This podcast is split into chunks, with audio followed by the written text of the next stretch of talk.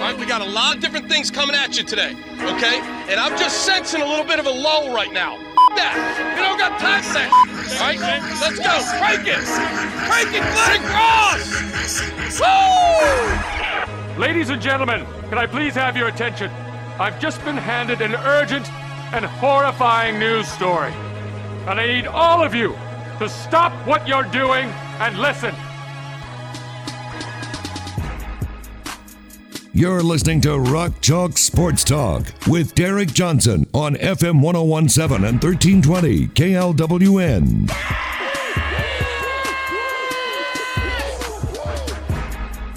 Hey, what's happening? Welcome in to another edition of Rock Chalk Sports Talk on KLWN, KLWN.com with Adam Dravetta. I'm Derek Johnson, trying to secure my getting hoarser by the moment voice as the week goes on. KU takes down Oklahoma last night 67 to 64. It was an ugly stretch of play for a little there for KU. Um, they got up double digits in the second half. Then they had a stretch where they had two points in an eight minute period and they were able to shrug it off down four late. Ochai Agbaji had no points through the first portion of the game. He gets injured, comes back with the wrist, but he just didn't look right. And then he just caught fire, scores 10 points in the final few minutes of that game. Jalen Wilson had a big game. Christian Braun hits the big three at the end of the game. And then some late game situation stuff happens. KU comes out on top. And I think, regardless of how bad anything looks, because there are obviously questions from that game. Uh, what's the deal with Remy Martin? Um, you know, Ochai Agbaji struggling for the first time. Like, uh, is the wrist affecting things? But it ends up uh, finishing well.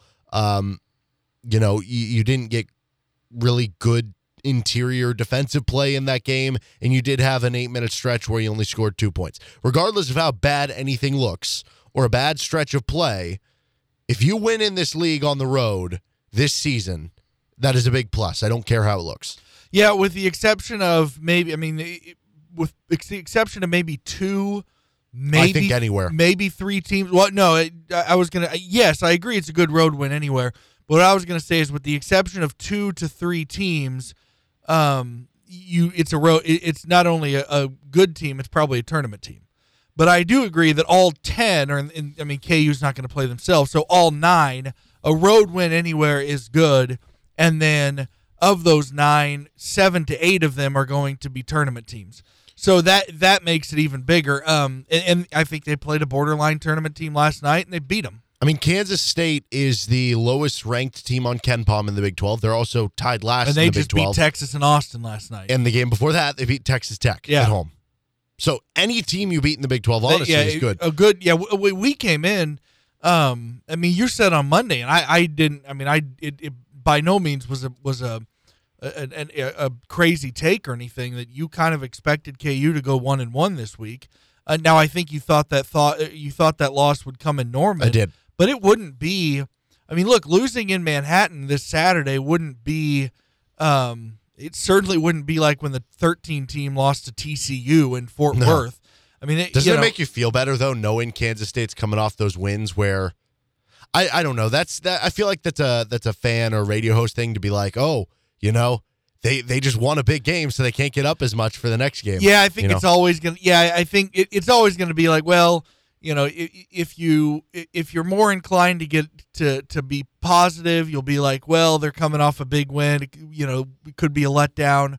If you're more inclined to be pessimistic, you oh man, well they're on a roll right now. It, but the point is, is back to what we just said and what you said, which is correct, is that a road win in this league is a good win. Period. Um, and I think um, it, it was kind of similar. Now, I, was KU ever up? They were up multiple scores against Iowa State. Were they ever up double digits? I don't think they ever got it to double digits. I they did get it to like It was like a eight. three possession game at least Mhm. at one point. Um, but yeah, you know that's and that and but KU did get get it to double digits last night, and um, I think it kind of says something. I mean, look, they in, in Stillwater they went nine minutes without making a field goal. They they missed twenty in a row, nineteen to end the first half, and then one to start the second. So you know, similar to Stillwater, uh, maybe it's just something about the state of Oklahoma that there's just dry spells for Kansas when they're on the road. Um, but the you know, and in both cases they won, and I think Oklahoma's a better team than Oklahoma State. I think Oklahoma does wind up in the in the NCAA tournament, and I think if you cannot play your best game, come out with a win against a good team on the road, that says a lot about you. A big reason why Christian Braun hits the big three late in the game. Ah, No I thanks to a guy trying to distract I was going to say, I, I think Christian Braun is the worst guy on KU to try to piss off. and I can't. I, was it GifHawk that I Scott Chasen retweeted it, but I think it was at GifHawk that tweeted this video. It, it was a zoomed in video right before Braun got was it who got the assist? Ochai got the assist on that, Yeah. right? Ochai kicks it off to Braun, and there's somebody and, and Oklahoma's arena is set is set up similar to an NBA arena that if you're in the front row, your your feet are on the court. And so there's not like a table like at Allen Fieldhouse. If you're in the very front row, there's a table in between you and the players. That's not the case at the Lloyd Noble Center. So there are these three or four guys on their feet. The guy didn't touch, you know, Christian Braun or anything, but he kind of leaned in and yeah, I don't know if he yelled shot or, you know, but he clearly was trying to distract him. We all know Braun cans the three. Um, as I said, if you want to go, Scott Chasen retweeted it. That's how I, it came to my attention. So if you want to go check out his timeline, it should still be on there. The guy leans in, clearly says or yells something to distract Braun, is unsuccessful. He's either unsuccessful or, at the worst, if you're an Oklahoma fan, he made him better. Um, and Braun was like Reggie Miller looking back at Spike Lee in Madison Square Garden. Um, I mean, dead on, straight at him. Yeah. Um, and it was we were talking before the show when you mentioned that Christian Braun is the guy you don't want to piss off. Somebody needs to make a a, a meme uh, photoshopping Christian Braun into Michael Jordan's um, spot where he says, "I took that personally," because he's He's perfect for it. dude. He doesn't. I mean, he doesn't like it. It's, that makes and him- it's awesome. I think that makes him super endearing to the fan base, too. Oh, absolutely. Yeah. Yeah, and especially I mean if, if you get a guy who yeah, absolutely, who who plays angry, uh, and he plays angry. Um, yeah, I think that I think they're going to like him any, even more especially when you factor in that he kind of was and and let's be honest, probably because he came in as um, a white kid from a Kansas school. A lot of people thought Tyrel Reed, which they thought, okay, probably just going to be a shooter and he's proven to be much more than that. And Tyrel Reed could defend too. Don't get me wrong, but Tyrel Reed offensively primarily was Yeah. a shooter. He did very famously get a one-handed dunk against Texas in the 2011 Big 12 title game. But um, Braun has evolved um, into a, somebody much more than a shooter offensively. Yeah. Do you think late in that game, as we're talking about kind of this this end of game stuff, uh, after the Christian Braun three, Yep. Bill Self ended up um because they said in the the post game people weren't sure like did they intend to foul or not. There was like twelve or so seconds left on the clock. Christian Braun was kind of going for a steal and he got called for the reach in foul. And it sent Oklahoma to the line, which is basically like, okay, you're up three. Basically, they're fouling here. They said after the game, the intent was to foul there. They were going to foul and not, and not let them shoot a three. But what happened was they told the official in the huddle, they said, hey, we're going to try to foul here. So be on the lookout for that. Yeah. And it was just kind of an unfortunate situation where Christian was wrapped around the guy trying to get a reach in, wasn't trying to foul there. They were going to try to foul later With, le- there was with still a lot of more time, time, left or less time left. Yeah, But I, I think that's interesting um, because the idea clearly was to foul.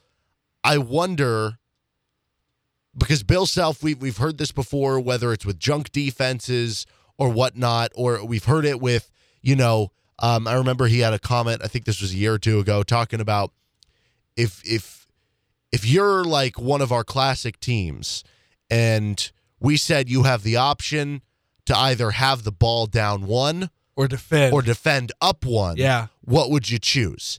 And he said some of our better teams would choose the one where you're up one and you need to stop defensively. I would think he would choose that Yes, for some of yes. us. If you ask players, Oh, of players course. always want the chance to score. of course. Um, but that's that's his take on Yeah. it, right? Um, the identity of the team that way. And and I'm not saying that that him fouling up three is an indication that like he just thinks the defense is super soft or anything. But there is a part of me that does think that. I would hope. and I I kind of wonder like if that was as much of an indication as anything that he's steering into the idea this has to be an offensive team. that could be. It, it, yeah maybe it's just specific to this team but I, I what i hope is that he's evolving. Because to me that was that has been the in my mind and look any problem you have with the coaching ability of bill self is a first world problem. Um, you know any any any program in the country would love to have bill self and just have the minor little criticisms of or, or critique so um, keeping in mind that any criticism of self is a small one. I do think one of my most consistent criticisms of him has been his his unwillingness to foul up three. I remember it it, it didn't it didn't wind up mattering because KU did hold. And look to credit to self's credit, his job is to be correct on these things, and KU held. But I remember um, in 2020, uh, KU was up three uh, at the end of the game in Waco and didn't foul. And and look, it worked out. The game did not go to overtime. KU won in regulation. They won by three, so it worked out just fine. So in that sense, he was correct because things worked out for KU. Um, but I, I part of me's hoping maybe he's just adapting. But yes, I, I, I think it could also it's equally as likely that he's not adapting his entire philosophy. He's just being realistic about what this team is. Yeah, and I know there have been some studies from KenPom out there about in college basketball, like there's not that much of a difference between whatever your strategy is. But I do wonder, like, I think part of that has to come back to are you playing a good three point shooting team are you not and stuff. I think part of the decision that came in there was the fact that it was a one and one with the free throws. Like, it wasn't as for sure two free throws. Yeah. I'm sure that played into it. And also, I'm sure it played into it, like, who was going to get the free throws. Again, they didn't mean to foul when they fouled. They were going to try to foul later. They happened to foul the guy who's an 85% free throw shooter. Mm-hmm. If the ball gets in the hands of somebody else, maybe they foul in a different situation. I, I just thought that was interesting for, like you said, a guy that has not really um, prescribed to that notion about fouling late with your team up three. But as, as far as the biggest takeaway from the game, I don't know what it is for you. I mean, you could argue it's the Remy Martin saga continuing on. You could argue it's Christian Braun hitting the late shots or Ochai uh, coming back and, and being okay, that he's not injured and, and playing so well down the stretch. And I, I will say, the way Ochai played down the stretch, that's what a National Player of the Year does. That's Yeah, what Frank yeah. Mason did, right? I remember the comments from Brad Underwood when he was at Oklahoma State. He said after after KU beat Oklahoma State now in Fieldhouse, and they had to kind of make some plays late. Frank Mason uh, was phenomenal, and he said that guy just doesn't let them lose. Yeah. And that that was Ochai last night. But I think for me, and, and you can pick something else if you want. I, I don't know if you agree with this. Jalen Wilson continuing to play well Yeah. and, and play really well. We- honestly, like we- that. That's the number one story for me. Yeah, we said Monday how big of a deal it was that he he's done it two out of three games now. Now this is three out of four, and we we said you know with with something like this, the only thing that can can make you more comfortable is is him doing it multiple times.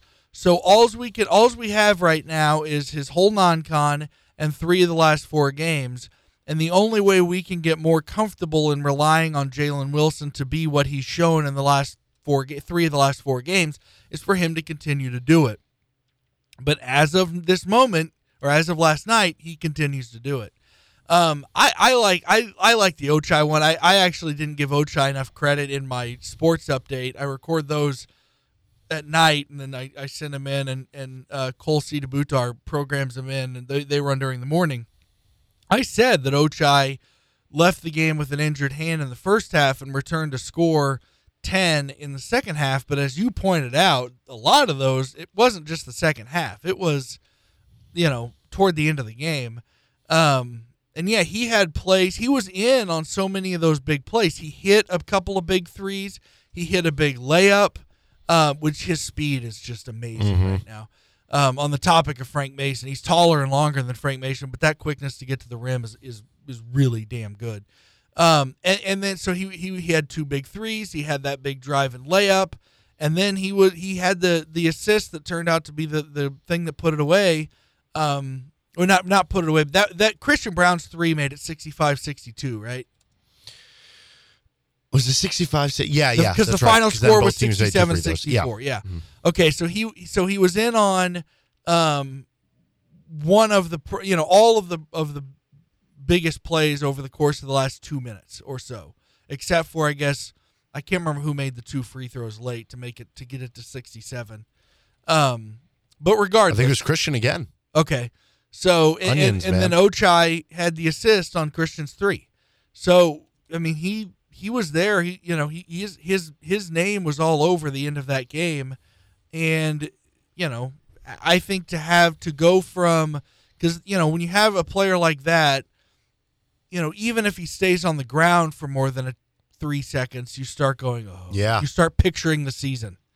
Um, and then last night, not only did he stay on the ground, he went into the locker room. Mhm. So, uh, you know, he to come out and did and do what he did. That that's the biggest takeaway for me. And then, of course, um, I've said it, you know, too many times, um, but I, I still think it. You cannot overstate winning, beating a good team on the road is is really hard to do. And again, KU did that last night. Mm-hmm. The thing, by the way, is uh, we talked about Jalen yesterday, and we mentioned some of the split numbers between him being a starter off the bench. So that continues with the split kind of going complete opposites there. Uh, I mentioned some of his efficiency numbers in conference only games so far. He's shooting 16 of 18 his last four games now from two. He is at 74% in conference games from two, 40% on conference games from three. He still leads all Big 12 players in effective field goal percentage and true shooting percentage in conference only games.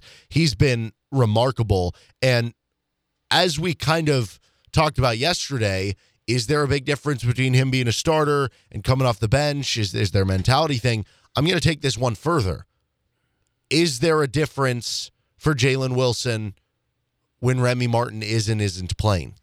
That yeah, I mean that that because those have coincided, uh, you know, with with him starting. could it be a style of play thing? Yeah, that could very well be, and, and that goes back to, you know, a, a few different times, whether it be with McCormack and and Lightfoot starting over McCormack, um, but a few different times this year already, we've brought up that story of of um, self saying Mickelson or Landen Lucas, and and the rest of the team saying we we think it flows better with Lucas, and that's who he goes with. Um, maybe there's something to that, and. I, I, I don't know. It, it, it, you know, there's so many different things that could be, and and it, it probably it's a combination of things, but there's so many things that could go go into what we've seen with Jalen. Is he playing better because he's starting, or did Self see him see something about him in practice that led to him thinking he's going to start playing better, and therefore he had him starting, or is it the Remy effect or the lack of Remy effect? Um, and and all of those things are in play right now, and I don't think we find out anything definitive until Remy comes back and, and plays a little more. Yeah, I, I think you're right with that. Um, as you look at what both players do, you know, when Jalen's right, I mentioned those numbers at shooting twos. He's able to get into the teeth of the defense. He's a creator. They're different because Remy's shiftier, and Remy can, I think, create more in like an isolation setting. Um, but both players are almost like offensive initiators, drivers for you a little bit. I think that they can play together. I don't think it is that. I, I think it is more of a correlation between the mental side of things being a starter and also just starting to play better and then that leading to more confidence. I think that's two ways that you gain more confidence and he's just playing better and maybe he was just never due to play as bad as he was all season long. So if it is if it is the starting factor, like I think Jalen and Remy can both survive together. do you, so. But based on since you think it it's it, the starting factor is playing into it and, and growing his confidence. Would you, if Remy, let's say Remy gets to 100, percent Mhm. is he all is he still out of the starting lineup? That's the problem. Like I think they can survive together when they're both on the court in that sense, but can they survive together in terms of both being starters? Because Well, then, but then you'd have to take Dajuan exactly, out of the starting lineup. exactly. If you're if you're starting both, Dajuan's out of the starting lineup, and I don't think Bill Self wants to do that. He trusts Dajuan. Dajuan is just a winning player, And right? he also might be the most his and and he might also be the most trustworthy defensive Yeah. player on this team. Exactly. So it's like I don't think we're going to ever get to a point where that will be the starting lineup, which means one of those two guys is going to have to start thriving off the bench. Yeah, and I And I don't know if either one can. I well I, yeah, and, and what we've seen, we hope. I mean, I would think I I, I personally wouldn't want to risk. I don't necessarily n- believe that it's Jalen Wilson starting has given him the confidence to play how he's playing. I don't necessarily believe it, but I'm certainly not dismissing it, and I'm certainly not willing to risk it enough to put him back on the bench and and and and take him out of the starting lineup. Oh, 100%. So to me, the the answer becomes uh, of who do you who do you have to play off the bench? To me, it's Remy. Yeah, I think so. And from what we've seen, whether it's an injury thing, because he, um, he, we have we have a quote from Bill Self here that we're going to play in a second. I just want to preface this by saying, you know, uh, there were some writers I saw that said Remy was, you know, stretching out the knee and stuff on the sideline in that long stretch in the second half where he wasn't playing. But even though maybe it was bugging him a little bit. And there were times where it did look like maybe he was a little hesitant. Now, is that because he was hurt or is that because he's trying to protect himself because he knows things aren't going well and he knows the NBA draft is, is coming up? I don't know. But here is what Bill Self had to say. He doesn't sound too pleased about the whole situation in the postgame. He looked like he had practiced in two or three weeks, uh, uh, or practiced much. Uh, but you know, he tried to do. I thought tried to do too much early and turned it over, and didn't play very smart. And in the second half, uh, uh, I just thought we'd be better off going with the guys that were out there. Do you know how his knee held up or anything? I do not. I assume fine. I, I don't. Nobody told me anything different. So. So he doesn't sound pleased with him there. Doesn't sound pleased with this, and it doesn't sound like the reason he wasn't playing, even though the injury might have impacted how much Remy Martin trusted the knee and was was playing hard on it. It didn't impact Self's decision not to play him. Yeah. And I think that's very important there in realizing that in in knowing for a couple reasons. One, back to this conversation, it doesn't sound like he's close to getting into the starting lineup for me. And I think also it really just makes you wonder like what is going on here. Yeah, I'll say this. I, I think it, it could be a good sign. How can I put this? Um I think if if self my so my initial thought was does self think and I want to be clear I'm I'm not reporting this uh, purely speculating but it, it had crossed my mind. I wonder if self is frustrated with Remy that he thinks maybe he's more capable of playing through this than Remy has shown lately. But now I want to back off of that theory because self said last night he thinks he's doing too much so he didn't. And, and, look, I think if Self believes a player is playing a little too softly, he he's not shy about saying that publicly. Um, and so I, I, I do I do wonder now if if he is frustrated with Remy. And he sounded frustrated with Remy, but I think that I, I at this point now I'm backing off my initial theory, and I think that his frustration is stemming from just flat um, questionable decision making, not so much any sort of being too soft to play through anything. I don't believe that's the case really anymore. I think, as as Self said, he, he's just frustrated with him because, as he said, it looks like he hasn't practiced in two or three weeks. Yeah, so uh, this will be fun to monitor, I guess, over the coming games, coming weeks, with what his role will be and where everything fits in the hierarchy, who's starting, whatnot. It feels like we're almost back to square one. All right, with Adam Dravette, I'm Derek Johnson. Jesse Newell join the show in about 12 minutes from right now. This is Rock Chalk Sports Talk. Would you like to get involved in sponsoring Rock Chalk Sports Talk or the Best of RCST podcast? How about getting involved in some KU action or local high school sports? You can reach out to us, djohnson at gpmnow.com. That's djohnson at gpmnow.com. And we'll see what we can do to help out your business and get involved here in local sports. You're listening to RCST with Adam Dravetta. I'm Derek Johnson. This is FM 1017, 1320 KLWN, KLWN.com. We're joined now, as always, on Wednesdays by Jesse Newell of the Kansas City Star and kansascity.com, where you can check out all his work talking about game last night against Oklahoma. Uh, Jesse, was that the best down the stretch execution game this season for KU? Uh, yeah. I mean, it had to be up among the top. I'm trying to think off the top of my head. I know I wrote about at least another one this year, but that's sort of what Bill Self teams do, right? I mean, he's got these great plays. He has his players drilled. They obviously go through these things in practice and are ready. But um, it was weird. Daniel Bill Self even talked about it, where KU went from being really good with execution to like being really bad with execution, and then in the most important moments being just you don't hear Bill Self say very often, but he said that they were perfect. They perfectly executed down the stretch, and they really needed it. You know, they were down, and Um, they need to score almost every possession, and Ochai Agbaji gets back-to-back threes. Uh, obviously, he gets the rim on the same play that he got to the rim against Iowa State with, and got to the free throw line, and scored two free throws against uh, Oklahoma last night. He got all the way to the rim and, and scored a layup, and then you know Christian Braun just made a tough shot. Uh, Oklahoma kind of surprised KU with that one-three-one zone. They were going to run something a little bit different, and sometimes you just need a player to make a play. And Christian Braun rose up, made a play, and then I talked to some of his friends, uh, OU fans, there on the sideline after he made it. So that was uh, that was really impressive by KU down the stretch. And those are the sorts of games that KU wins when they typically win the Big 12. It's the ones that uh, you forget about down the stretch, but you look up and KU's final Big 12 record is either 14 and 4 or 15 and 3, and it's because those games when other teams might be taking losses, KU finds a way to get wins, and uh, that's what this team has been good at so many years under Bill Self, and that's what they're really good at last night too. One guy notably missing from the end of that game was one Remy Martin. And Bill Self in the post game, I, I played the audio in the open. He didn't uh, sound too thrilled with uh, Remy's play, I guess would be a nice way of putting it. And we didn't see him at the end of that game. Uh, what are kind of your expectations at this point about, I don't know, this whole Remy Martin saga and, and what KU can and needs to get out of Remy the rest of the way? Well, I mean, I, I think you start here.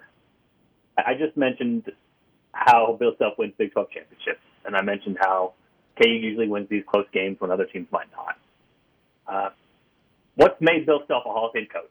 What's made him, uh, what made streak, you know, 14 straight years? What, what, what made him so dominant in the Big 12?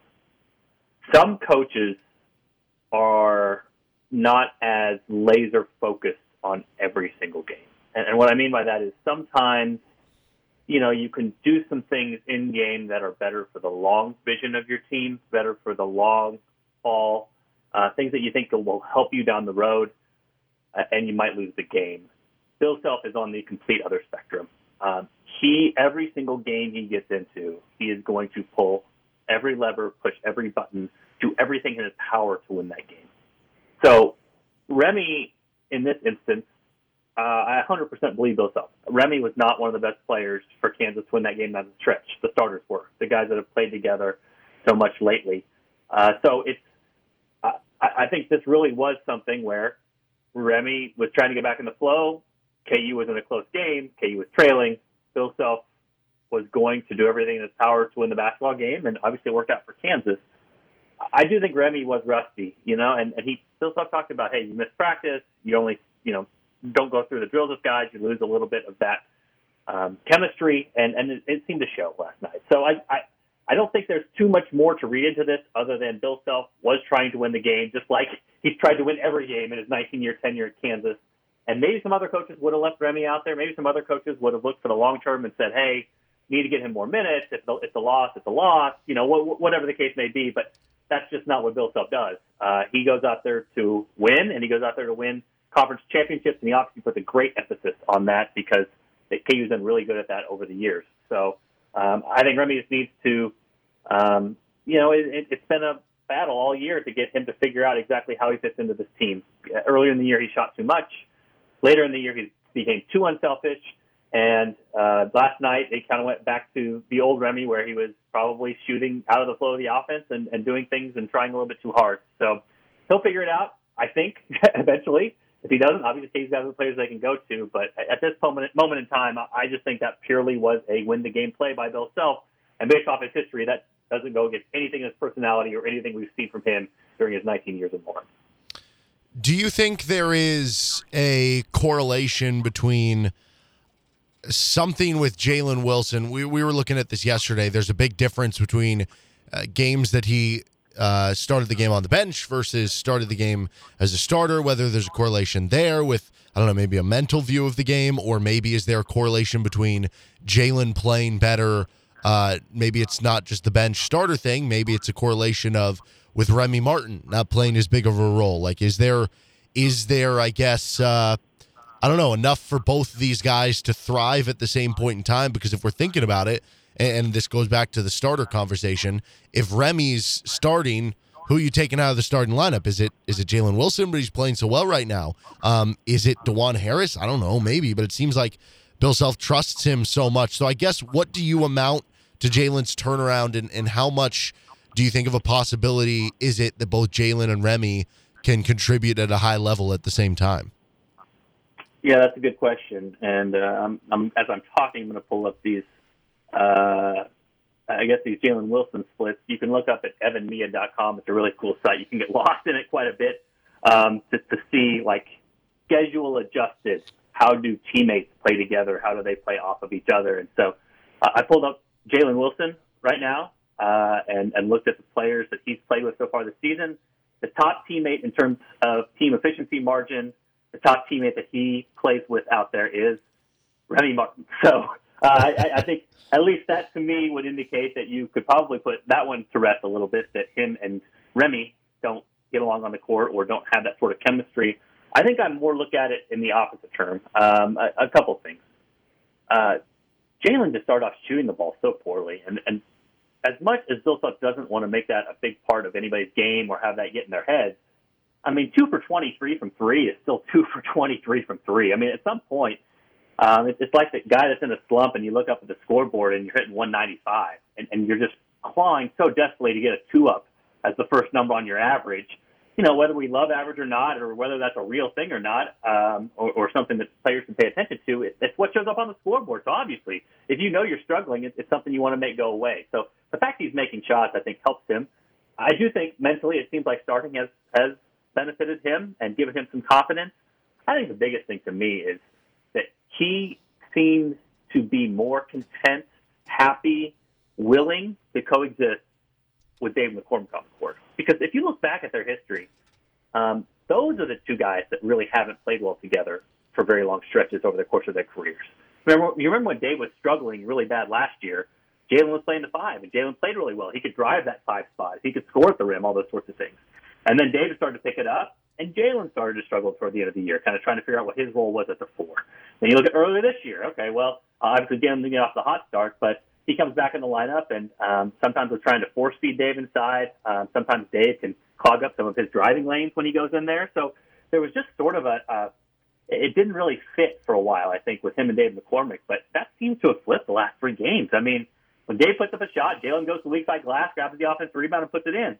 When Dave gets a rebound, he chucks it over to Jalen, who hits a short jumper or uh, a crazy pass last night where David had in the post and threw him a bounce pass on the opposite side to at the corner where he hit a three. So uh, those two guys seem to be liking each other, pointing to each other, feeding off of each other, and I, I just think that's something that really hasn't happened until the last three games, or at least hasn't been as noticeable until the last three games, where those two guys seem to really enjoy being on the court together. Um, so yeah, we'll, we'll see what happens. Uh, to, to me, the person you take out of the starting lineup if Remy comes back and earns that spot is Dajuan Harris. Um, I, I think Dajuan Harris doesn't care about that very much. I think he would be fine coming off the bench. And frankly, I think he hasn't played that well lately. He missed so many close shots yesterday that could have helped push Kansas to a, a greater advantage than it had. And um, you know, for being a limited offensive player, when you get layups, you got to make them. And uh, Dajuan really struggled with that last night. Obviously, it's a big one against Iowa State, but he needs to do a little bit more offensively to absolutely prove he should be in the starting lineup, and also absolutely prove he should be in the game as many minutes as he's gotten so far. Do you have a general rule with with Jalen? This kind of at least from impacting the game from a box score standpoint, it's been three of the last four. Do you have kind of a general rule of when it goes from okay, this is a hot stretch to this is who he really is? Because the majority of the season is still him struggling, but his most recent performances has been really good. Do you have an idea of, of kind of okay, now we can declare this is a little more real? than what we saw at the start? Well, yeah, I mean, when you're looking at stats and as um, data points, all that stuff, you, you kind of want to take the greatest sample. Uh, you, you want to take the most into account. And um, I'm sure you guys have the audio of it, but I asked Bill Self a couple weeks ago when Jalen was two of 23 from three. I said, what, you know, does that change anything? You know, does, a guy that's struggling this much, does it change anything? And I thought Bill Self gave a really good answer. He said, look, for KU to be at best, Jalen has to play well and I know what he's capable of, and I know what his ceiling is, and I know he can reach it.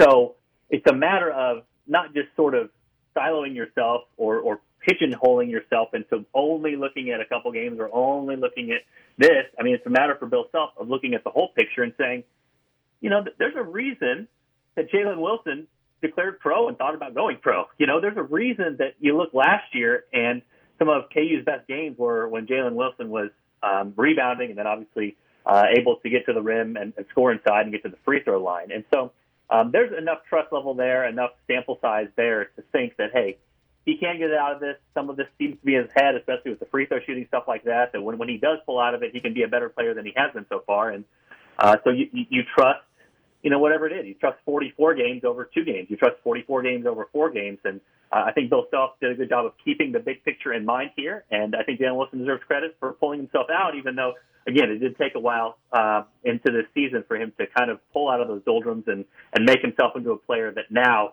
KU needs out on the court a majority of the time. The KU defense at times last night struggled with Oklahoma. And I know you talked about in your quick scout ahead of the game how good Oklahoma was at getting cuts and open lanes to the rim for easy points. And they were coming into that game, they were shooting over 60% on twos for the course of the season, which was one of the best marks in the entire country.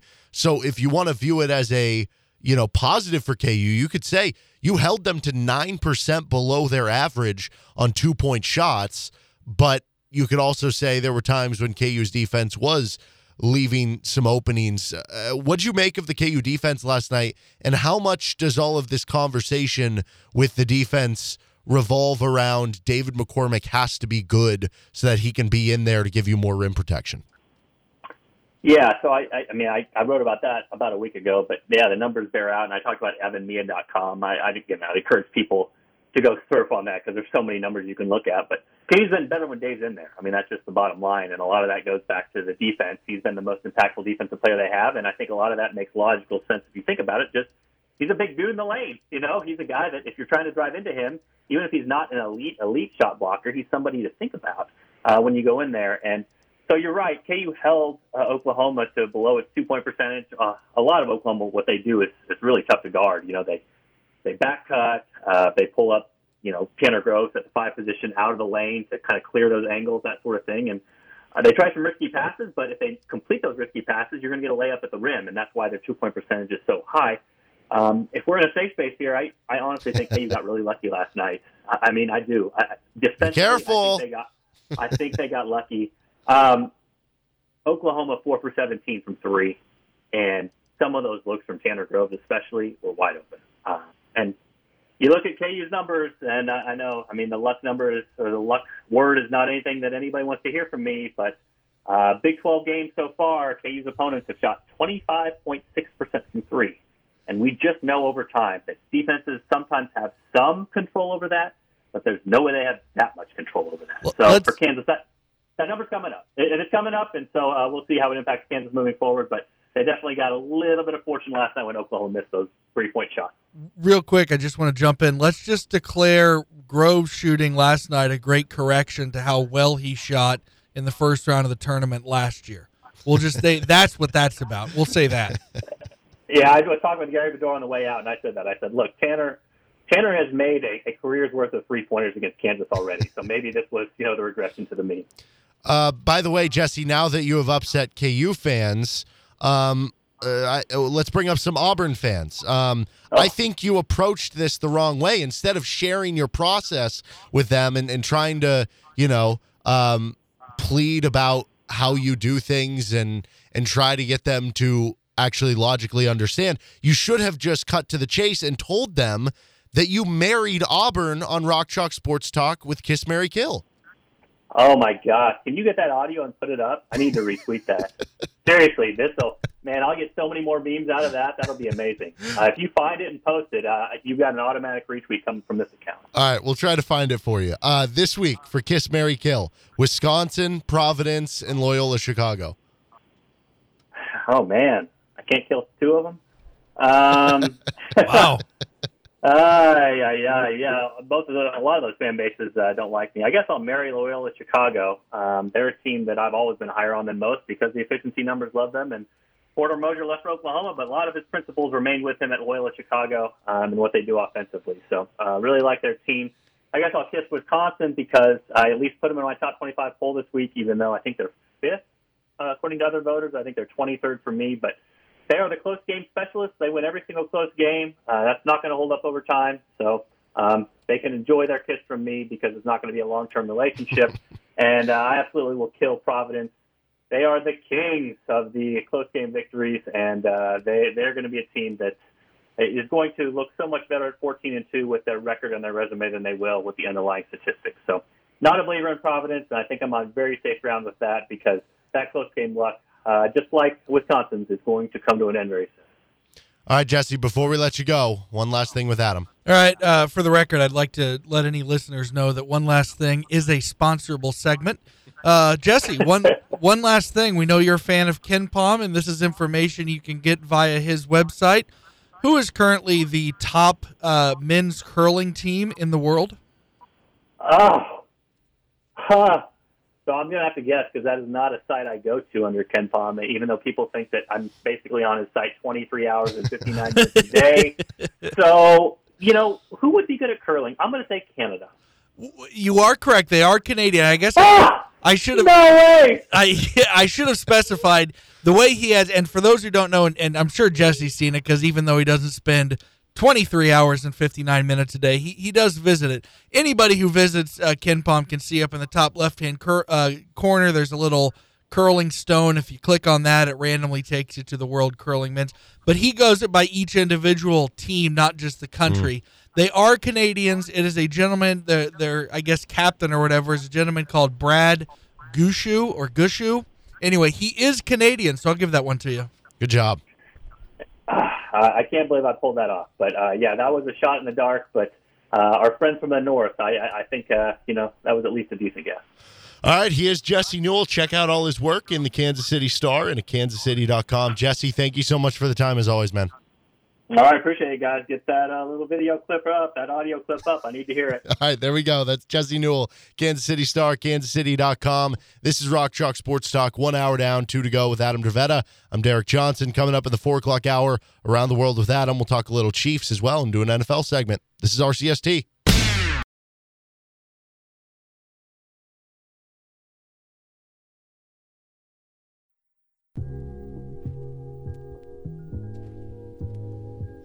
Four o'clock hour. This is Rock Chalk Sports Talk with Adam Dravetta. I'm Derek Johnson on KLWN, KLWN.com. Later tonight, we've got Hawk Talk switching over to KU Women's Basketball for the entirety of the Hawk Talk. You can listen to it on our sister station, 1059 KISS, but it is 4 o'clock on a Wednesday, which means it's time to circle the globe and go around the world with Adam. All right, we're going to start out uh, in the ocean. Uh, This courtesy of UPI. Um, you know, we all, uh, well, not all of us, a lot of people, uh, when they're young, sometimes even when they're older, uh, experiment with various controlled substances. Um, I'm not going to. I'm not going to condone anything illegal, but I will say that um, I won't judge you because I myself have participated in such things. And you know who else is joining us in, uh, in or joining humans in experimenting with controlled substances uh, to get themselves a little high? Who? Dolphins. Oh, Dolphins are thought Dolphins are of as- very smart. Yes, Yeah. dolphins. That's the first sentence of this pair of this uh, of this article. I actually wrote this article. Dol- dolphins are thought of as one of the most intelligent species in the animal kingdom, and experts believe they had put have put their ingenuity to the use of the pursuit of getting high. In extraordinary scenes filmed for a new documentary, young dolphins, it's always the young ones, older ones tried to warn them against it. I'm sure there's a dolphin dare program, but it did not work because these young dolphins were seen carefully manipulating a certain kind of puffer fish, which, if provoked, releases a nerve toxin. Though large do- doses of the toxin can be deadly, in small amounts it is known to produce a narcotic effect, and the dolphins appeared to have worked out how to make the fish release just the right amount. Carefully chewing on the puffer and passing it, they pass it between each other. Do they light a fire and just sit around the fire and pass the puffer fish? The marine mammals then enter what seems to be a trans-light state. The, uh, the behavior was captured on camera by the makers of Dolphins ca- colon Spy in the Pod, a series produced for the BBC One by the award-winning wildlife documentary producer John Downer. But apparently these fish are uppers. Uh, Rob Pilley, a zoologist who has also worked as a producer on the series, said this was a case of young dolphins purposely experimenting with something we know to be intoxicating, etc., etc. Uh, it reminded us a few uh, of the craze a few years ago when uh, young people started licking toads to get a buzz. Um, it was the most extraordinary thing to see. Apparently, what they would do after they would uh, they began acting uh, most peculiarly. They would peculiarly they would hang around with their noses at the surface, as if fascinated by their own reflection. So they'd get high on a puffer fish and just, dude, You know, what's I, I that saw dolphin a, uh, above the ocean looks like me. Well, I saw a picture of like a dolphin's brain that was circulated on social media, and it was like, it was something along the lines of it would actually be easier to teach a dolphin some form of um, like engineering than it would a human. Ah, too bad they don't have thumbs, Yeah, right. little idiots. Dolphins are awesome, though, man. Um, yeah. Have they you ever kinda- seen a they- dolphin in the wild? No, no, they kind of freak me out to be honest They because freak you out? because of how smart they are. They're kind of known to I, I, this. I'm not making this up. I'm not. I'm not joking here. They are kind of known for getting like with people who go to these resorts and swim with the dolphins. They're somewhat known for getting a little inappropriate uh, Whoa. with humans. Okay. Yeah. So I don't. I don't didn't need to hear that, in my life. Do you think we've spent too much time talking about, you know, because we have like Planet of the Apes and those movies, and you get to the discussion of like, well, could like chimpanzees or, or monkeys or gorilla, could they like take over the world if they if Well, they you know had the- some scientific In the Planet of the? Apes, it happened because that guy was trying to help his grandpa through. Uh, Yeah, yeah, and there's the scientific Alzheimer's, experimentation. But like, could they take over the world? Maybe we should be spending more time on dolphins. Like, I think there should be a Planet of the Dolphins movie. Yeah, yeah I they mean, find a way to like flood the world. they would. Yeah, they, they if that that's how they do it. They can they can breathe. Well, they, yeah, but they can't walk yet. That's got to be what they're working They'll on. come up with like you yeah, know they'll they'll make little. Yeah, yeah, they'll they'll figure something out. You could be right. Um, moving on now. Now, Derek, you're Mm-hmm. hungry at night. You maybe uh you're you've had a few. You know, you've had a few Mm-hmm. to drink. You're either walking home or you're taking your Uber. Uh, maybe you stop at a McDonald's, a Taco Bell. Maybe you've got leftover, you know, Chinese food at your home, Mm-hmm. right? Yeah. Well, if you're a German and you have a craving in the dead of night, uh, these these vending machines, what are they serving? You think? Oh gosh, is this gonna be something gross? Is it gonna be like No, sauerkraut or something? You're on the right track, but no, it's not. It's not gross. It's not gross. It's I'm just like imagining if it's you something we'd eat. you got like a vending machine, you have to stick your hand in there and like pull the sauerkraut out of like a Well, a the, it is all packaged. Um, Okay. but it is is it isn't sauerkraut. It is uh, bratwurst though. Oh, Bratwurst, bockwurst, and various barbecued. are they already meats. cooked? Yeah, So do you like just put it in the microwave? I'm guessing they come Eat it prepackaged. cold? Uh, the machines are quote booming outside German cities Huh. where shops are less likely to stay open. So you know, bigger cities are going to have you know drive-throughs and uh, and shops open maybe even 24 hours. In these cities where those aren't the case and the shops are less likely to stay open, this according to a survey by the German press agency. Especially in structurally weak rural areas, vending machine solutions are becoming increasingly popular, says Heike Richter, an industry spokesperson. Others, check it out, Derek, they're also stocking eggs, milk, butter, fruit, and vegetables so you can get a full on meal right out of the vending machine. You know what's going to happen? This is going to be about less people being drunk at night, not being able to go to the market and get food. It's going to be more about, uh, you know, super introverted people that don't want to go deal with the d- damn supermarket. It might be. Do you think because you know most people when you go to like Europe, you go to Italy, and it's like, oh, this is the best pasta or pizza I've ever had. You go to Germany, this is the best, you know, whatever beer I've ever had. Do you think if you were to compare, I don't know, I guess in America, I think we do bratwurst pretty well, so maybe this is the wrong comparison. But could you envision a scenario where, as like an American, you go over to Germany and the bratwurst out of the vending machine is better than a lot of just the normal Yeah, stuff that they have here? That could be. You, you could be honest. on Like if you go, if they have these, like if you can get yourself, uh, you know, a meatball out of a vending machine in Rome, it may be better like the than best meatball you've ever Yeah, had. yeah, yeah. Yeah. Because That's- that's uh, an interesting Well, part of the reason I asked that, um, I went to Hawaii once when I was a kid. I was I don't know, maybe 12 years old or something, and it was like late at night, and me and my friend were there, and we wanted something to eat, and there was a McDonald's like right next to the beach, right next to our hotel.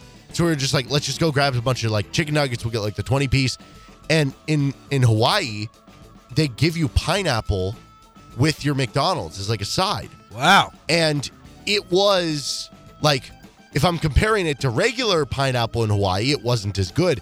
But if I were to compare the McDonald's pineapple to just like regular So pineapple, low here, level pineapple it, would in Hawaii. blow it out of the water. Interesting. It was insane. Uh, interesting fact about pineapple: it has an enzyme in it that breaks down protein, so it is the only food that eats you back Oh, as good. you're eating it. So don't eat that and celery, basically. There are over 570,000 vending machines in Germany, but despite their popularity, they are expected to complement rather than replace traditional shops.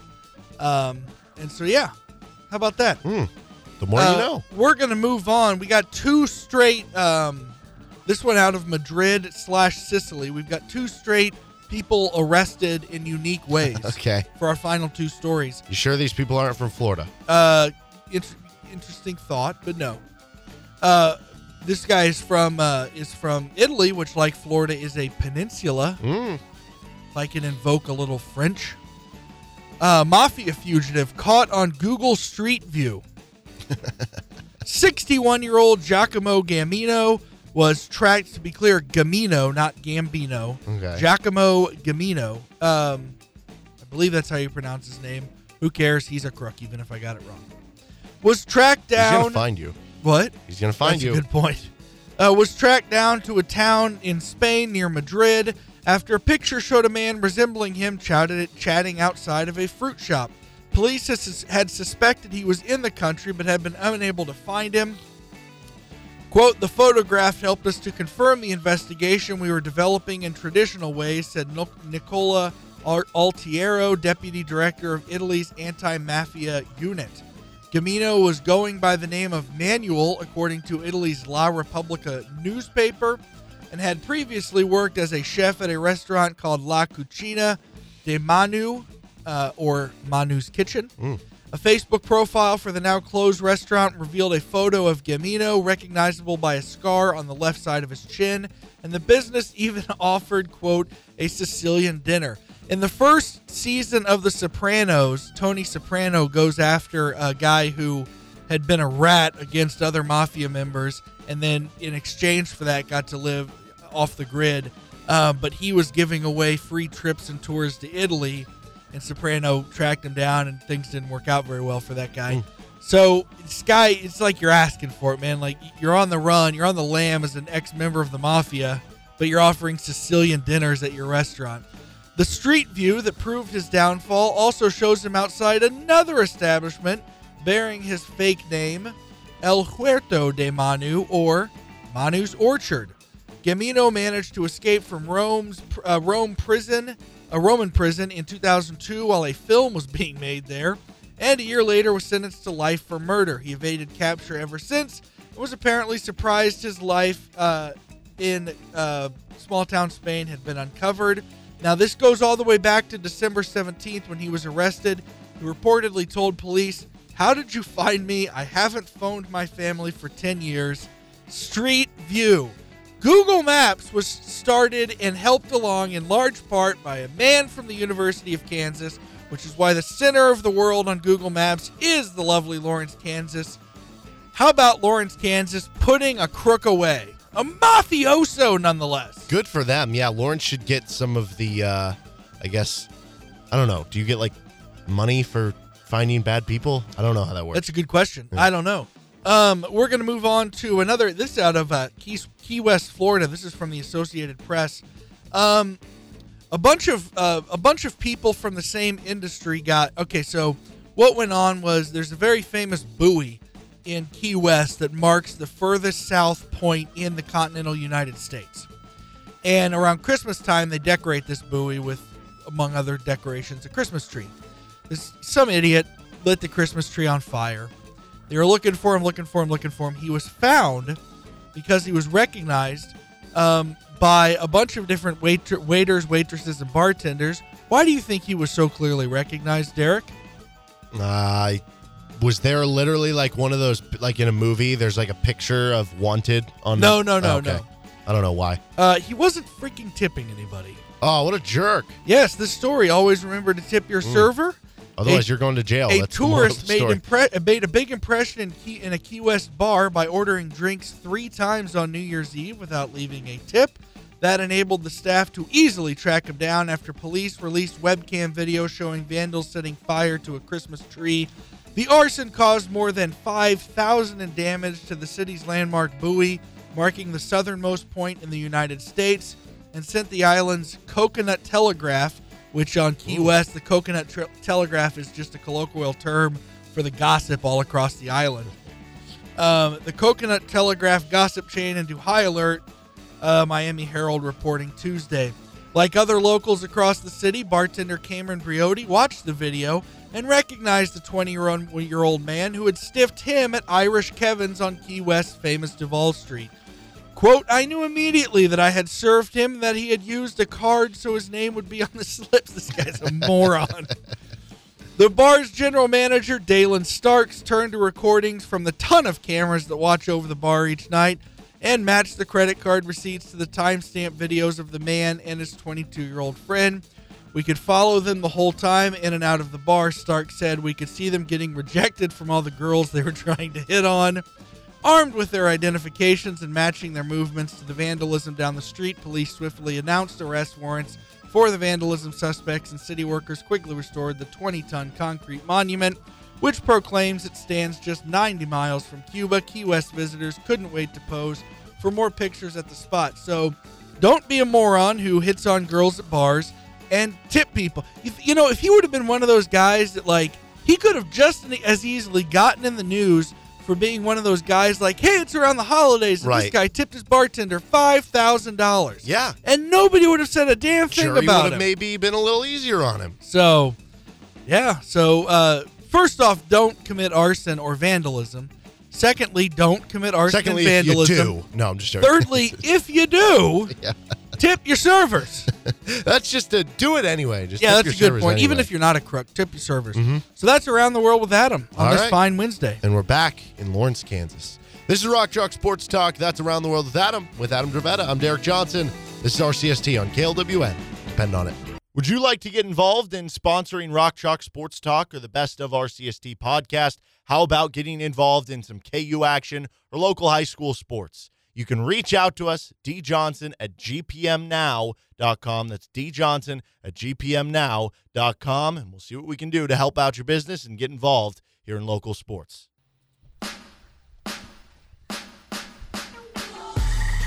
This is Rock Chalk Sports Talk with Adam Dravetta. I'm Derek Johnson on FM 1017 and 1320 KLWN. NFL divisional round this weekend, the most exciting weekend in football.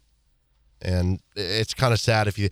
I, I start getting sad about the season getting close to an end of just football in general between college and pros after this weekend. Because this is, while it's also the best weekend of football, after this, there's only three games. Yeah, yeah, yeah. I agree. I still, once again, I would like to put out my fervent belief that the NFL needs to go back to having a third place game.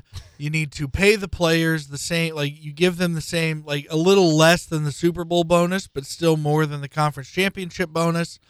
Um, and if you could do that, I think maybe the players would agree to it. And then you have the conference or the the third place game the night before the um the the, the NFL used to have it. They called it the playoff bowl. Mhm. Um, and you have that game the night before the Super Bowl. At you can either have it like a same the same location every year, like maybe Vegas, or you have it at like next year's Super Bowl location.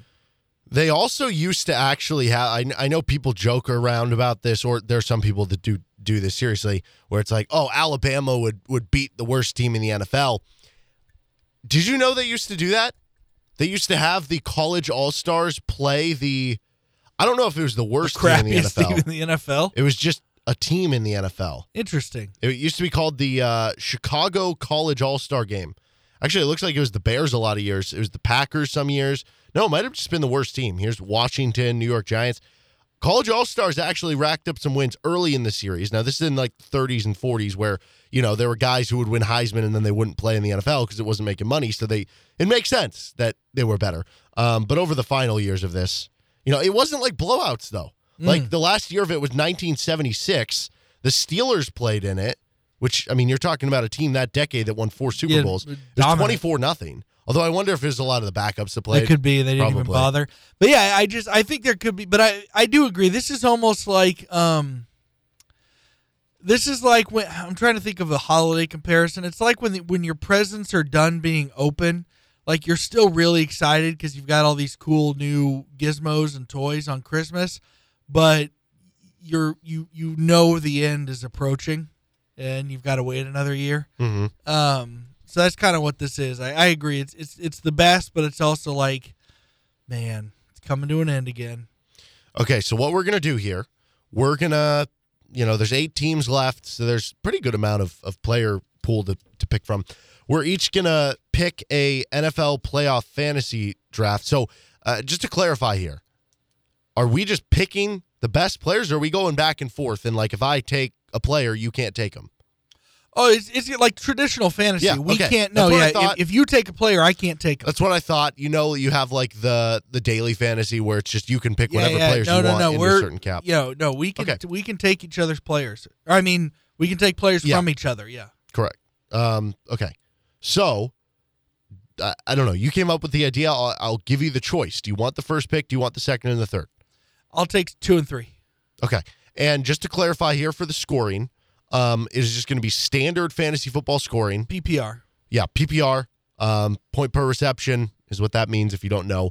Uh, it's like, you know, I, I don't want to go through every single scoring thing because it's going to take way too long. But for instance, a touchdown, a rushing touchdown, receiving touchdown is worth six. Six, yeah. You know, Pat- 25 passing yards is a point. What do you want to do for passing touchdowns? Are those five or six? I thought they were four. I think you they're four. that? All right, let's do that. Four. But whatever, I'm just going to straight up Google, like, Okay. you know, traditional Yeah, scoring. it- That'll be what it is. whatever whatever your common Mhm. um you know we could just do it the way we have a fantasy football league that we do with with amongst our friends on the on the um Mhm. the sleeper app Yes. yeah we, i mean if you want to do scoring Mm-hmm. like that regardless And so we're going to each draft a quarterback, two running backs, two receivers, tight end, a flex, a kicker, and a defense.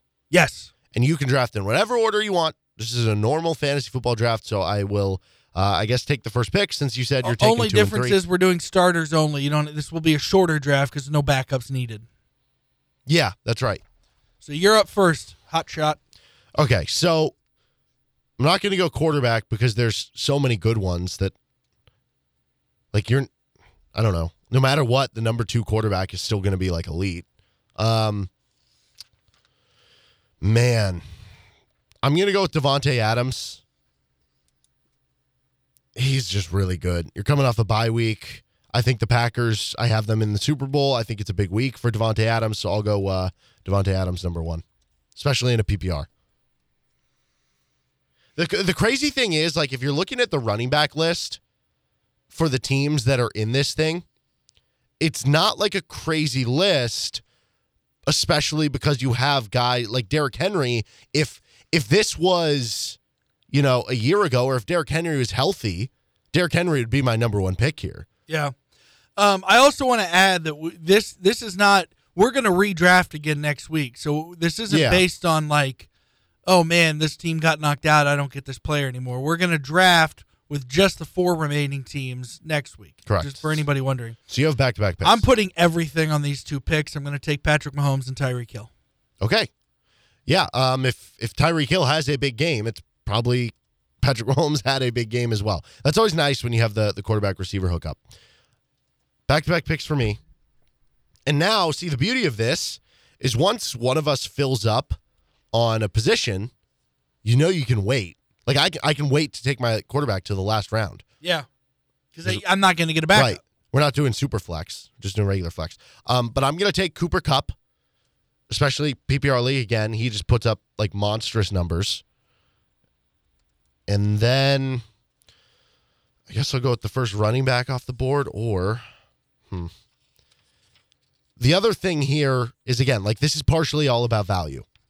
And so this is what I'm gonna actually do.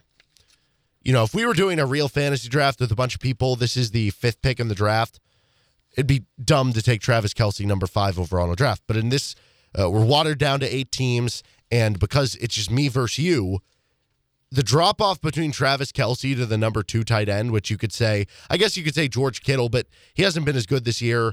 Um, you could say Dawson Knox, Rob Gronkowski. I think there's a sizable drop there. I'll take Travis Kelce. You're also blocking me from getting it. Exactly. That that's So- basically what it comes down Yeah. to. And that's a fine. You know, that's a, I can't fault you for that strategy. Mm-hmm. Um, I I am now gonna go ahead. I only have, haven't taken a single running back. Yeah, I know. I'm gonna take Aaron Jones. Okay. He gets receiving game for Green Bay. Um, Um, just really good player. yeah. Now the Rams, I don't know. Have a the good defense. is, I don't know.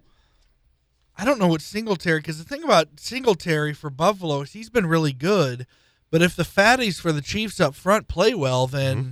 that may negate him. Um, God, and the Titans have such a good defense. Um, you know, I it, it, this is going to look bad, but I'm going to take Stefon Diggs. I don't think it's bad at all. Well, I mean, it Um, looks bad because a lot of people listening to us are Chiefs fans. well. Yeah, somebody was going to take him though. Yeah. I mean, you had to have. So you have uh, just to recap where we're at right now. You have uh, Patrick Mahomes, Aaron Jones, Tyreek Hill, and Stefon Diggs. I have Davante Adams, Cooper Kupp, and Travis Kelce, and now I have um, back-to-back picks. I need running backs. I'm very tempted to take, take Cam Akers. He's seen a bigger role coming back from his injury in the postseason. He just had 17 carries against the Cardinals in that Monday Night Football game. Um, Packers are solid against the run, but they're not great either. Now, you know what? I'm going to go with Joe Mixon. Um, he's just been really good this year for the Bengals. The they only- use him a lot. The, the thing about Mixon, the only downside for Mixon is the team they're playing, and and but that that doesn't always mean as much. I mean, he could still have a great game. Yeah. And then I'm going to go with my flex, Deebo Samuel. Um, he plays running back. He plays receiver. Would you, were you going to take him here? Yeah. Okay, well, I'm glad I just took him then. 'Cause I- And and to be clear, you you can. I mean, even if you put him in your wide receiver slot, you'd still get those rushing yards for him. yeah, yeah. Yeah. You don't just have to have Can him I in put flex. him as a running back? I would say no, but you're still getting. It doesn't matter because you're Yeah, getting yeah. running back point. You're getting running points for him anyway. Right, Even so you have- even if you have him in the wide receiver spot. You have back to back picks. You need a running back. You need a tight end. You need a flex. You need a kicker. You need a defense. Yep. And I'm gonna go. Who's Tampa's playing the Rams, right? No. Yeah, they are. Yeah, yeah. Correct. 49ers are playing Mhm. the Packers. Um I'm gonna take Mike Evans. No, wait, no, no, no. Sorry, I need another running back, don't I? I, I do need a flex. Yeah, you need a flex and a Um, running back. so I'm I am gonna take Mike Evans. Wow. So that officially bookends. Ja'Marr Chase is not going to get picked. I just would. I mean, I I'm so trepidatious about how good that Titans defense is, man. Uh, and and I mean, they could really. Um, I really think that their front seven or front five can cause some damage from to, to Joe Burrow, and their offensive line still isn't good. So he just may not have a good chance to throw a lot of balls. I just realized I had an ultimate brain fart. I didn't take Cam Akers. I thought they were playing the Packers. Anyway, Didn't you take him? no, I didn't. you I backed Joe off? Mixon. Doesn't matter. I mean, it, it works out because uh, they're playing the Buccaneers, and the Buccaneers have the number one rush defense in the NFL. Anyway, so you're picking again. You need a running back, tight end, kicker, and defense. Yeah, I think. Let me make sure. I'm gonna. Do, I should have googled this beforehand. It, it, by all by all accounts, again, I'm putting so much into this, and I'm, uh, what do we decide? We're, we are going. Um, al, uh, uh, what you call it, right? Um, aggregate scoring. Yes, Right? Not, yeah. Not one. Um.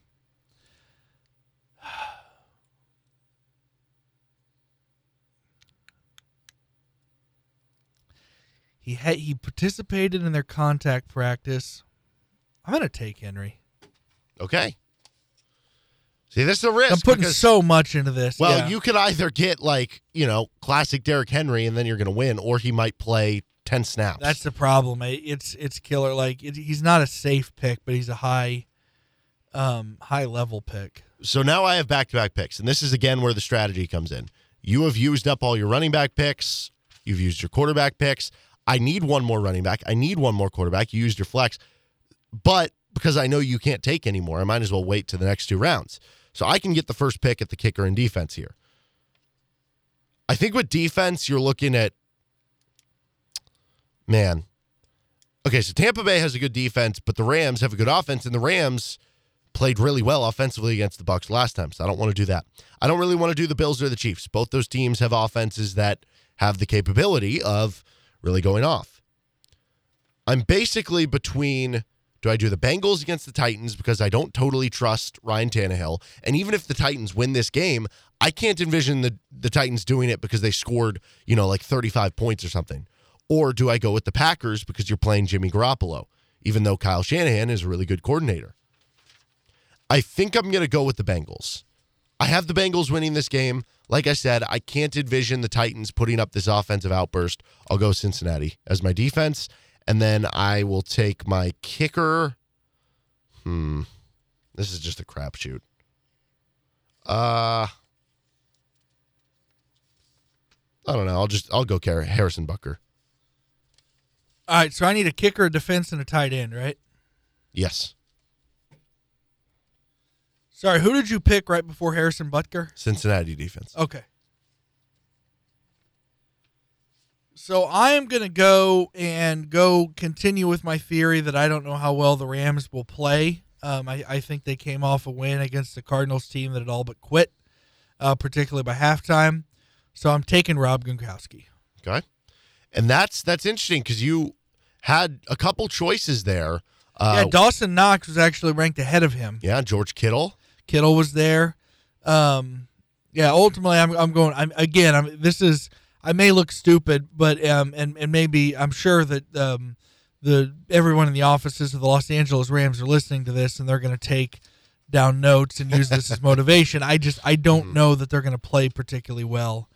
Um, I think they're going to be you know, Tampa Bay had to play last week too. Don't get me wrong, but I, I just I I'm not I, I wasn't impressed with the Rams coming down the stretch. They looked really good Monday night, but I also think that had a lot to do with the opponent um, because the, the the Cardinals were absolute butt coming down the stretch in the final weeks of the season. Um, so moving on, kicker or defense? Yeah, I'm trying to think who do who gets more points there. Defense is theoretically we get more points, right? Yeah, I mean, unless the kicker made a bunch of I don't know fifty yard field goals or something. Yeah, man, that Packers just, that Packers defense is ranked tops. Um,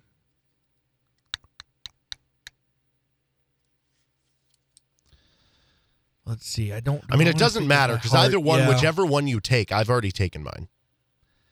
I know, but it still matters. I still have to have one. Yeah, I'm just saying it doesn't matter which order you take them. Oh, I understand that. Um So I'm gonna go. I'm, I'm known. I, I, gotta. I gotta be quick here because it's not interesting radio with me just stay, sitting here thinking. Um, you know what? I'm gonna. I'm gonna. I'm gonna hope the Chiefs kind of hurry up Josh Allen a little bit because if you hurry him up, especially if he gets behind, he's prone to mistakes. I think he's had a career high for interceptions this year with 15. Um, so I'm, I'm going to think the Chiefs get a turnover at least, uh, at least one or two, and I'm going to take the Chiefs. Okay, I am going to finish out my side of the draft. I need a running back. I'm going to take Jet McKinnon. I, I, thought for a second there about Cam Akers, number one run defense. Don't love it. Um, I am a little worried. Uh, Darrel Williams didn't practice today, but Clyde did. How much is Clyde going to take away from the the play time of Jet McKinnon? I hope it's not a ton because the biggest problem, and I'm I'm not even talking about this from a fantasy strategy standpoint. I'm talking about this from a, mm-hmm. a, a Chiefs fan standpoint. My worry is that that Andy Reid is going to go back to just Clyde Edwards-Helaire being the only guy because he never does running back by committee. He does running back by committee over the course of a season, but what he does on individual any individual game is he just rides the horse until it can't go anymore. Yeah, I'm worried about that too. I'm worried that it's going to be the Clyde show when Jet has shown that he is a better fit for this offense. Um, so I'll, I'll go Jet McKinnon, and then I need my quarterback. Uh, this is tough. Do I go Aaron Rodgers? I don't know. Niners have a good defense. Do I go Joe Burrow? Titans have a really good defense. Do I go Tom Brady? I mean, I don't know. Aaron Donald gets a bunch of interior pressure, and that's kind of the Achilles heel there of, of Tom. Yeah, yeah. I, I'm going to go with Josh Allen. I, I think from a fantasy standpoint, you're you know you're getting a bunch of rushing yards because he's that's true. Yeah. Know, that'll help. This could Willie Gay could be the difference between whether or not you score a bunch in this. Yeah, I just I think that the Chiefs defense is obviously a lot better than it was the first time they played the Bills, and you have certain guys that are there that weren't. I still just don't know how easy it's going to be to stop Josh Allen. So I'll take Josh Allen, and that leaves you with uh, what is it, Mister uh, Irrelevant? Yeah, Which works out that it's a kicker. I'm taking Mason Crosby. I think he's going to, at the Mm, very least, Mason Crossbar. I think I think he's going to get a chance at some um, at some extra points. I also think there's something to be said about the 49ers defense, maybe even forcing some 40-yard field goals, uh, which would be what that's four, Yeah, those four points. points. Yeah, so Mhm. I I um, I'm going Mason Crosby. Okay, that is our uh, fantasy drafts. You have Mahomes, Aaron Jones, Henry, Hill, Diggs, Gronk, Evans, Crosby, and KC defense. I have Josh Allen, Mixon, Jet McKinnon, Adams, Kupp, Kelce, Samuel, Butker, and Cincinnati. And uh, we'll just standard score that and see who wins. All right, this is Rock Chalk Sports Talk with Adam Dravetta. I'm Derek Johnson on FM 1017, 1320 KLWN, and KLWN.com. Depend on it.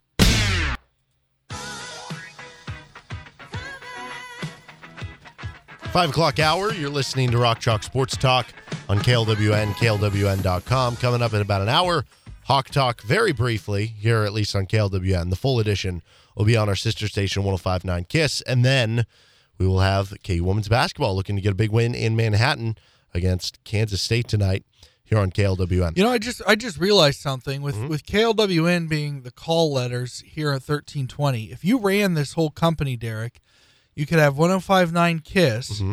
you could have 1320 Kill, and then you'd need to find a Mary station. Ah, see what you did there. Yeah, hilarious. Okay. Um, we did Rock Chalk Pick a Hawk last night for the game against Oklahoma. I have the tallies up in front of me. That tally. Christian Braun had 23 for me. Ochai just 11 for you. He had the rough game. Yeah, but you should double that because you Because of the injury? Yeah, Just to be nice. yeah, yeah, yeah. Well, even if I did, it would Wouldn't not work out change for the me? outcome one way or another. Okay. You either beat me or you Didn't. were down by either enough where it beat me. You, yeah, yeah. Either either that. Ochai didn't change the Mm-hmm. difference. Jalen had a big game for me. 30 points. He was awesome. What, 16 points, eight rebounds. Uh, Dave was not great in the game last night, but this is the value of rebounds. He had 19 for you in Rock Chalk Pick a Hawk. Um, same with Mitch. He got you 19 as well. Attaboy. Dajuan Harris got me 10. Bobby Pettiford didn't even play. That's something we didn't talk about. That was interesting. I thought for sure he would have played, but I also am not surprised at the same point in time. Like my justification for picking him was he's been playing 10 minutes a night in his two games back, and that's even with him not playing well. Um, what happens if he does play well? But it turns out, I think Bill Self, after his comments, back to back press conferences where he was like, you know, it's a little unfair what we're doing to Bobby, coming back off the injury, inserting him right away against tough defenses with pressure without much practice. It's just not setting him up for success. And I think he took a step back and said, well, let's let him get more comfortable before we put him back in the game. Um, and then you had Jalen Coleman Lands, got you a negative two. Joe Yesufu only played two minutes. He got you a zero. And Remy Martin only got me six. So I, I so off the top of my head, I, I, I only have did I only have three players that got me positive numbers? Yes. And they got what thirty eight plus eleven. No, there's no chance I won. That's forty nine points minus the two, 47. I don't I don't think forty seven was enough to get the victory. It was not. Yeah. Uh, Christian Braun and Jalen Wilson got me 53 combined. Yeah. So that'll do it right there. Um, I had 69 total. Eh, nice. Um, so I am now five. So even if you double up Ochai because of the injury, you only I, you still beat me by what 10, 11, yeah. if I tripled Ochai though, we'd tie. Woohoo! Let's think about that. Um, so that ends a you run should of at least of you should at least like quadruple his last minute last few minute points because he had the the the They're couple worth the more. threes he had the drive and he had the game what turned out to be the game sealing assist that that assist what's an assist work, worth in rock chalk pickock two or three two points. that that assist should be worth 20 of course by that math christian braun's three should be worth what then 30 so never mind Well, even if it was worth 20, you'd lost. Damn Wait, should we add that? Should we add like if you had a game-winning shot, it's worth double no that specific no points? no Okay. See how we'll- about we'll how about like Friday. how about this? If you hit, this would be a fun one. How about if you hit? It doesn't even have to be game winning.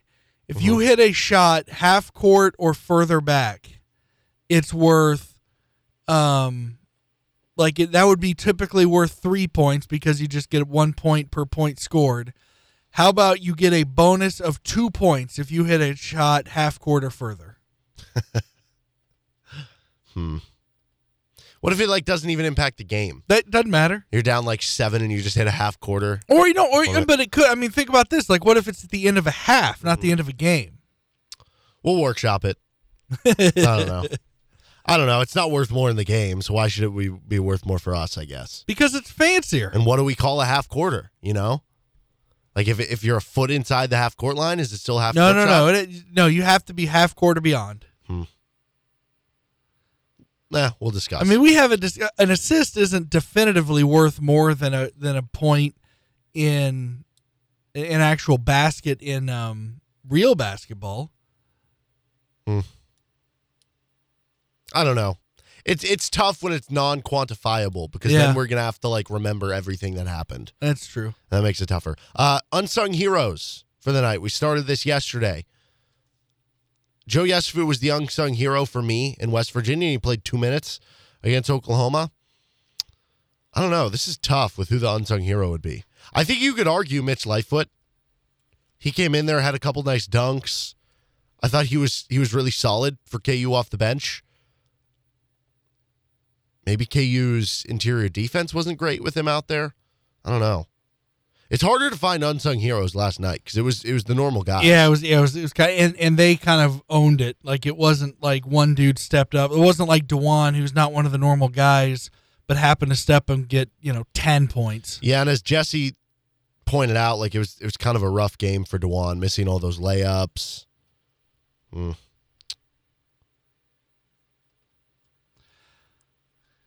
Um, I I, don't think know. Think it has to be Mitch Lightfoot. Uh, of the bench guys, he's it's him or Remy Martin who played significant minutes. But even then, like Remy Martin, it's not an unsung hero. Mitch gave you 14 minutes, nine points, six rebounds, four of five from the field. Like I said, those couple dunks. I don't know how great it was from interior defense, but that to me is what you're talking about with an unsung hero. We weren't really talking about after the game. Can you believe how well Mitch played? You know, it was Jalen or Ochai down the stretch, or um, what's going on with Remy Martin? You could. I'll say this: David McCormack had three assists and no turnovers, which is not something you expect out of a big man, especially a big man named David McCormack. Well, and in a game where I, KU only ended up with 13 turnovers, which isn't a ton. They had a lot. They had five between. bit. They had five Yeah. between two players, in Martin and Jalen Coleman Land. So maybe that would be a good one. That one feels like to me like an underrated hero What's the difference? because, well, with I guess it's it's more of a syntax thing than anything. With with unsung heroes, I I don't know. I guess that is the same thing that we weren't really talking about Dave. Yeah, and he he had a solid game. So yeah, that's fine. If you want to go with David McCormack, I'll, I'll, I'll go Dave, and I'm going to give my reason. Initially, I was leaning Mitch because he had the most offensive rebounds. He was tied for the most offensive rebounds, but of the the two guys he was tied with are Christian and Ochai, and obviously they can't be unsung because we're talking a bunch about them. Um, but I, I'm going to go Dave McCormack because he did. He only had one offensive rebound, which we talked about might be important for the Jayhawks last night because extra possessions against a good defensive team. But um, I, I really I like that. You know, a, again, understanding that this is a very difficult one because so much was done by three guys. Um, I'm gonna go David McCormack, but I do think that there are going to be games in the future where our unsung heroes do a lot more than David McCormack and Mitch Lightfoot did last night. Yeah, I think that's that's good. If we were picking like a specific sequence or play or plays of unsung heroes, I would almost go toward the the last two free throws by Christian Braun. That one might seem too obvious, but because Christian Braun hit the 3 mm-hmm. you almost feel like, oh, that's that just won them the game. They also had to hit those two free throws because think about that. If they don't Who's if they don't make those two free throws, it was a one and one, I think, too. yeah? Oklahoma's just grabbing and going off going- the break, and that or was- it- that- it, changes the precipice of what you need. Yeah, and, and that and, and yeah, that's a huge. Uh, at the very, you know, him hitting those means that that OU has to take a three, which means you can change the way you're playing defense. Uh, you you have the the understanding of knowing that if you unless you do something catastrophically dumb like allowing a um, a four point play, then you're at least, at the very least you you know you're going to overtime. Um, I would say who was the big man uh, when Ochai hit his layup late because somebody had a great seal. That might have been Jalen. That was Mitch. Was that Mitch? Yeah. So that that seal, Another I might unsung I hero might move. give that one um, that because that seal was beautiful. Yeah, it was. And and I the mean Landon as, Lucas seal of approval. it was great as as as as important as Ochai and as great as Ochai is with his quickness. And to me, as much as people talk about his shooting, which is the I think the most celebrated and rightly the most celebrated part of Ochai's game this year, his freaking driving has he's gotten so much quicker. And but as quick as he's gotten to drive, that seal was beautiful and guaranteed a made layup. I mean, it, well, it, not not Yeah. guaranteed, but Well, guaranteed a wide open layup. that was my unsung hero. So I would what I would say that seal is an unsung moment. Yeah. And also, I, I think the other one would be I don't even remember the name of the guy who shot the last shot for Oklahoma. He that shot was an unsung hero, taking a taking uh, a, A heave when you didn't need to? shot when he had two more seconds Yeah. to dribble. That was he could have got up past half court Yeah. easily. That was a that was That was a win for Yeah. KU because they were going to foul. They said the intention was to foul, but then when they got it in so deep, they didn't end up doing it, and they didn't have to. Otherwise, you either get in a situation where they do take a three to tie it, or you get in a situation where they're shooting a free throw to make the first, trying to miss the second, which I've seen happen. I, I saw it happen. It was, I think, Oklahoma, Texas Tech, or something like that a year or two ago. Um, but they ended up not being able to like make the shot at the end. But they did basically do exactly what you're supposed to do make the first and then miss the second get the rebound and then uh, set up another shot so those would be the unsung heroes of the game with adam dravetta i'm derek johnson this is rock chalk sports talk on klwn klwn.com and the klwn app again we'll have hawk talk coming up shortly k women's basketball with a big opportunity tonight taking on kansas state. That a little after the six o'clock hour. This is rcst